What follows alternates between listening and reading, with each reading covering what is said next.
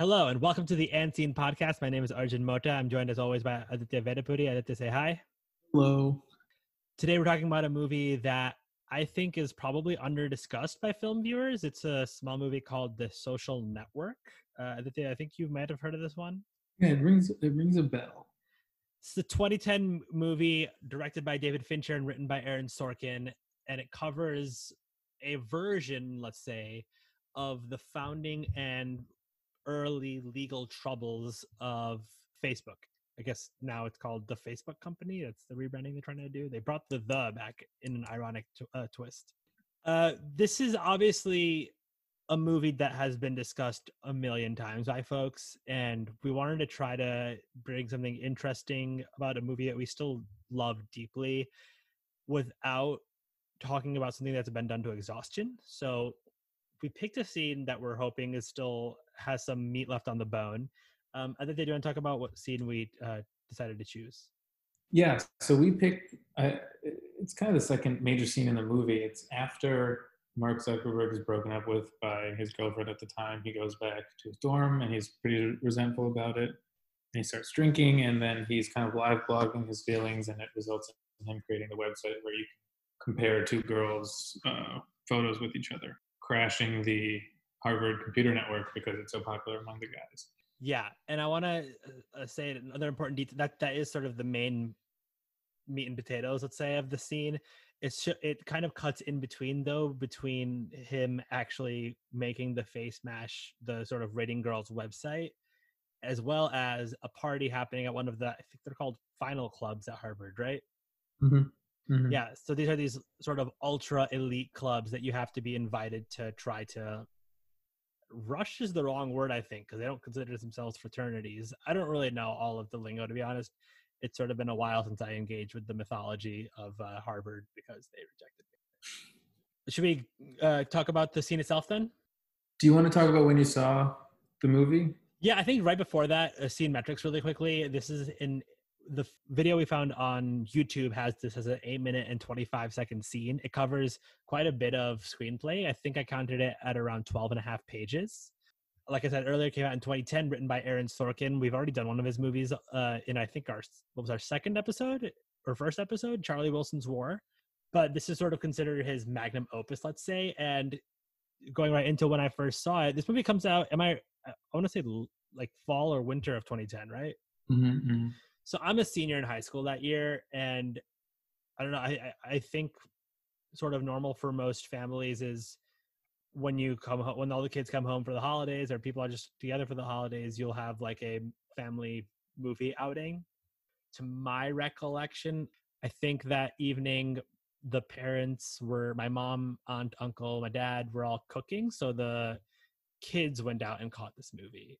Yeah, it came out in October 2010. I think I didn't actually see it until it was out on DVD. I never saw it in theaters. I saw it after, or maybe right before all the Oscar discussion about, because it ends up losing Best Picture to The King's Speech in one yeah. of the all-time great travesties. But I saw it on DVD with my parents. I remember we were looking for something smart that we go watch, and I ended up watching it like twice that weekend. I love this movie. This is my favorite movie I want to say ever. I think like it's it's definitely up there. I've seen it maybe 15 times in the years since.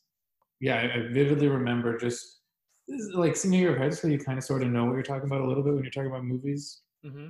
And this was one where I could tell it was a little different, like the the way it's written so fast, the way people talk so fast, compared to something like The King's Speech was getting a lot of news at the time that was so traditional that even I could recognize like the beats of a typical biopic or genre story that this this really stood out as something new and was really exciting for me. Yeah I, I, I do remember actually the second time i watched it which must have been early 2011 when it comes out on uh, blu-ray or rental or whatever it was and i remember watching it then for the second time i watched it with my parents it was their first time. And when they saw my mom especially saw the final club stuff and she was like my child is going to college and this will be um you mentioned its competition, its infamous competition, I guess, with the King's Speech. Like you said, pretty infamous loss. Like it should have won, I think, by basically everyone's opinion in retrospect. My semi hot take is that the King's Speech is not a bad movie. I fully agree. I don't think. Yeah, I think it's kind of like a Moonlight La La Land thing where one doesn't have to diminish the other. They're both. Yeah, One is just so clearly different, and better, honestly. I, this comes out in 2010, right? End of the decade, but really the start of the. It kind of anticipates how the 2010s are going to look. Really, it's very cold and brutal and fast-paced and kind of mean. And the King's Speech is so much a relic of a different time that I think, in retrospect, it only becomes a more obvious choice. At the time, people like the King's Speech. I like the King's Speech. Yeah, I think it's like I, I feel like Ray Romano in um, The Big Short, where he says you go on the internet and people hate Forrest Gump, freaking best movie ever. Yeah. Where it's like I really like Forrest Gump, but yeah, like I can see why people say you know it's a travesty that it wins these awards over let's say Pulp, Pulp Fiction or something. Yeah. Um, but I, I really enjoy Forrest Gump. Anyways, it's not the, it's not the point of this. Or did get, I think, eight nominations. I think it won for screenplay for second too. Yeah, I, I remember it being. Uh, Sorkin has this pretty sweet uh, speech where he's talking about like how his daughters uh, should not feel intimidated by being women and should still go out and strive for excellence and look at all the intelligent, strong women in this awards room right now. You can be one of them too. Don't feel uh, Yeah. beaten down. No, I, think he solved that that sexism problem. Uh, yeah, I mean, what six years later, Hillary Clinton gets a nomination. So I think I think that that that seems like a direct line. Sorry. Let's talk about the actual scene because we've been here for almost we've been here for a while and we haven't gotten to it. We just rewatched it with the screenplay in front of us. Do you have any notes from watching it with the screenplay? it's uh, interesting in the screenplay. It looks like the cutting between what Mark is doing in his dorm room and the party is much more rapid and much more frequent. Yeah. and it's almost like sometimes Mark's voiceover or Mark's getting cut off because they're cutting to the party scenes. I kind of like the way it turns out in the actual film, where it's much more gentle paced cutting, but you still get the point. I think it would have been overkill to cut, you know, every scene, every line like they were doing in the screenplay. I super duper agree. Re- with the screenplay, it's just insane to me. I mean, this is ca- the case without reading the screenplay too, but just how precise Sorkin's dialogue is in this movie. I don't know many people who are Sorkin's age who are just dropping like Perl and I'm going to run like an Apache and so on and so forth. Like I didn't expect someone of his age to just be doing all of this uh, on this screenplay. Not even that. Like we've read, we've done a few episodes of this now, and and a lot of times there's sort of natural deviations from the script that the actor makes. Yeah. And I don't know how he does this or whether it's a, a matter of Fincher saying, hey, stick to the script, but this is almost line for line what it turns into in the movie. And either Yeah. Sorkin himself is just an ace at writing real dialogue. And, and to me, that comes through in like the short verse It's like, are you all right? I need you. I'm here for you. Like that exchange is so good. Right. What what I actually even find potentially more impressive is him describing the final party thing. He write he writes these lines that are like so I'm looking at one that says uh when it's first introducing them walking into the final party, we see a shot of uniformed female bartenders making a couple of drinks with top shelf bottles, a DJ working with the highest end equipment, and 20 year old guys, some of whom look 15, in blazers, khakis, and club ties. Like that detail of 20 year old guys because you we all have friends like this in college 20 year olds who look like they're 15 and it's supposed to be Mhm. that off-putting and jarring especially again if you're my mom and you have a child about to go to college that like this is what's in store when you kind of give teenagers unencumbered like they can do whatever they want Yeah, this is and and this is like a screenwriter who's completely in control of what he wants things to look like, which is what makes this movie so interesting because he worked with Fincher, who's also fanatical about maintaining control about what he wants his scenes to look like. So either they were on the same page, you know, the whole way through, or they figured out this way of working together, which you know, both of them were extremely satisfied. And I know you you hear about Fincher having problems with a lot of people that he works with, and Sorkin kind of being extra demanding. So it's cool that they got to do this Yeah, I'm going to move this right into what separates the scene, excuse me, from the rest of the movie. I couldn't say the writing separates it from the rest of the movie because the whole movie is written this well, but it does feel super, it feels so specifically detailed here.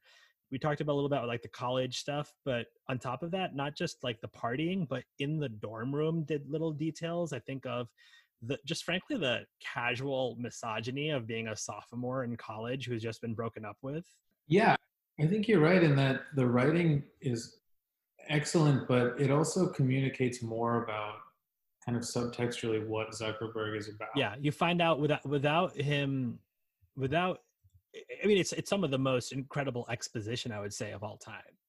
Yeah, exactly, and and he doesn't sort of handhold you through the process like I'm sad, dot dot dot. Oh, maybe I'll do something to lash out, dot dot. He like drops you right in the middle of what Mark is doing, and it's it's a really effective way to get at the Yeah, heart. and I mean, it starts with like the you know Erica Albrecht. Uh, Al- Albright, do you think her family from Albrecht or because she's like a 34 whatever? Like whatever. He talks about her bra size, which you know, again, like pretty, pretty bad, but immediately Yeah. tells you who this character is and how immature he is because he's he is like 19. That's that's unfortunately how 19 year old uh, boys who are like him at Harvard end up being. you don't want to put too much weight on this scene in this movie, but if this is the scene that's depicting sort of the genesis of social media and what it would Yeah. become, right? It makes a ton of sense to see that the whole field is rooted in this kind of resentment almost and, and anger. And that's kind of what has come to define interactions, especially for women on social media. So you kind of see the birth of that sort of dynamic and it's emphasized by like he's this guy who's angry and lashing out and he's sitting in his room alone and they're cutting to these parties where all these quote unquote normal people are kind of thriving. And then I think this is the decade where that dynamic switches a little, and those people are kind of find themselves out of the loop, and it's people like Zuckerberg that are sort of leading where things are going. Yeah. I remember uh I want to say a year or two after seeing the movie, I ended up reading the book it's based on, the Ben Mezrich book, Accidental Billionaires, I think it's called. And he details some of the stuff around I mean, plenty of the stuff around here, but I remember the details around how uh these final clubs worked and it it seemed almost like pitch for pitch that Sorkin got it immediately how what it, what it should look like and how to how to make it seem like something that I mean it comes out later in the movie that Mark is so deeply envious of this world that he can't be a part of. And some of the the the, the laying the groundwork of that is so good here as well for how that's about to unfold for his sort of antipathy or jealousy of Eduardo later in the movie. And I think that's what makes this scene complicated is you see these Harvard final club parties, right? And all you know about this is like these are the best and brightest people, the leaders of the future. They're Harvard, Yeah. right? This movie does it, and then obviously the, the 10 years since does it. It kind of punctures the idea that these people deserve the perch that they've been given. Like the idea that these are the best and brightest people that we have has been so thoroughly discredited. And that's that's one of the few like in this movie they do make you sympathize with Zuckerberg a little bit because he has you know more intelligence and smarts than anyone and it's kind of his victory in a sense that he's does more than any of the people he's envious of at the end of the day but you know the like the last scene of the movie shows is kind of an empty for sure. And uh, you know one quick quick sidebar is um i remember reading in the accidental billionaires that the what's being depicted is what i guess at harvard had a reputation for being called the fuck truck which is this bus that would go and pick up girls from bu and bring them to harvard final parties. And the, uh, this girl that i went to high school with i remember she went to B- bu and she described without using the words fuck truck she described oh we go to harvard parties and get picked up by this bus and stuff and i was like oh the real world is intersecting with all this reading and film viewing that i do too it's yeah it's and i think so i mean talking more specifically about the film right he's zuckerberg is describing like you said this very complicated real computer jargon the Mhm. whole time what it takes to build this face comparison site. And i don't know like i'm never bored or confused. It moves really fast. It, you you mentioned it's eight and a half minutes long. It really doesn't feel that long at all. Yeah. And you like working feverishly over a few hours to build this thing. And it gives you just enough right of the like need to use this to do this but whatever. Like it's it's enough for you to know exactly what's happening. It's not it's not it, it has the jargon but it's not used in a convoluted way yeah it's it's confusing enough that you know he's a genius but it's not confusing too confusing to good yeah exactly perfectly, perfectly said And then there's this one, I mean, the one exchange that I think is meaningful is Eduardo saying, like, do you think this is a good idea? Yeah. To me, that encapsulates so much of like a lot of these sort of new tech innovations where there's a reluctance considering to consider whether you should do something. You know, it's more like the Jurassic Park thing. yeah, I'm happy you brought up Eduardo because one thing I took away from this scene, again, I'm a senior in high school watching this, and I was like, oh, I guess everyone just in college gets a Sharpie or dry erase and does their homework on a window. I wish that was true. Yeah, because it looks so freaking cool and they've shot it so well. I- I'm now trying to go back and wonder if that's even still a detail in what Eduardo's doing in the in the in the scene. If it's already written out or if it's something that just might have been thrown in while they're producing the film. Yeah, no, while while you're looking that up, I guess it's interesting to consider Fincher making this movie. I associate him with Seven and Yeah. Gone Girl. And I guess the only way you can kind of thematically lump everything together is like he sees Zuckerberg as someone of similar menace. So it does fit with his filmography in a way, but it is cool that he made this. Um, Yeah, I, you know, so the movies of his I've seen are Seven, Fight Club, Gone Girl, this, and um, what's this one? Zodiac? Zodiac. There's another one that I'm I'm thinking of that it's not coming to me right. Oh, Benjamin Button. Oh yeah. Um, yeah. which I would say like Benjamin like this is probably just in terms of actual content a little bit closer to Benjamin Button, um, because there's not people being literally murdered, but they all do seem to sort of explore. You know, we don't have to get into the whole like male-driven stories thing because that has a lot of politics to it too that are very valid, but this probably isn't the space to discuss. But he does tend to explore this sort of loner male and effects of that upon other people, intended or unintended, if that makes sense. Yeah, it's just I don't know. Like this scene, I, I think Jesse Eisenberg never found a role to to maximize his talents again, like it was here. He's so good in this movie. Sorry, have you seen Now You See Me? That's true. I take it back.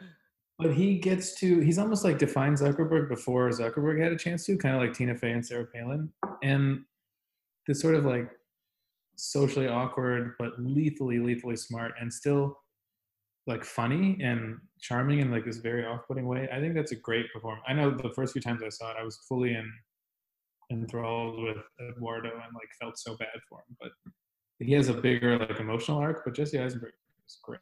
Yeah, I would say Andrew Garfield probably gives my favorite performance in the movie, but Eisenberg gives an incredible one nonetheless. Really quickly to close the loop on this, uh, it is written into the scene that Eduardo is writing with a grease marker on the window. But do you want to move into related readings? Yeah, sure. Why don't you? Do you have anything specific? Yeah, I mean, this movie is so.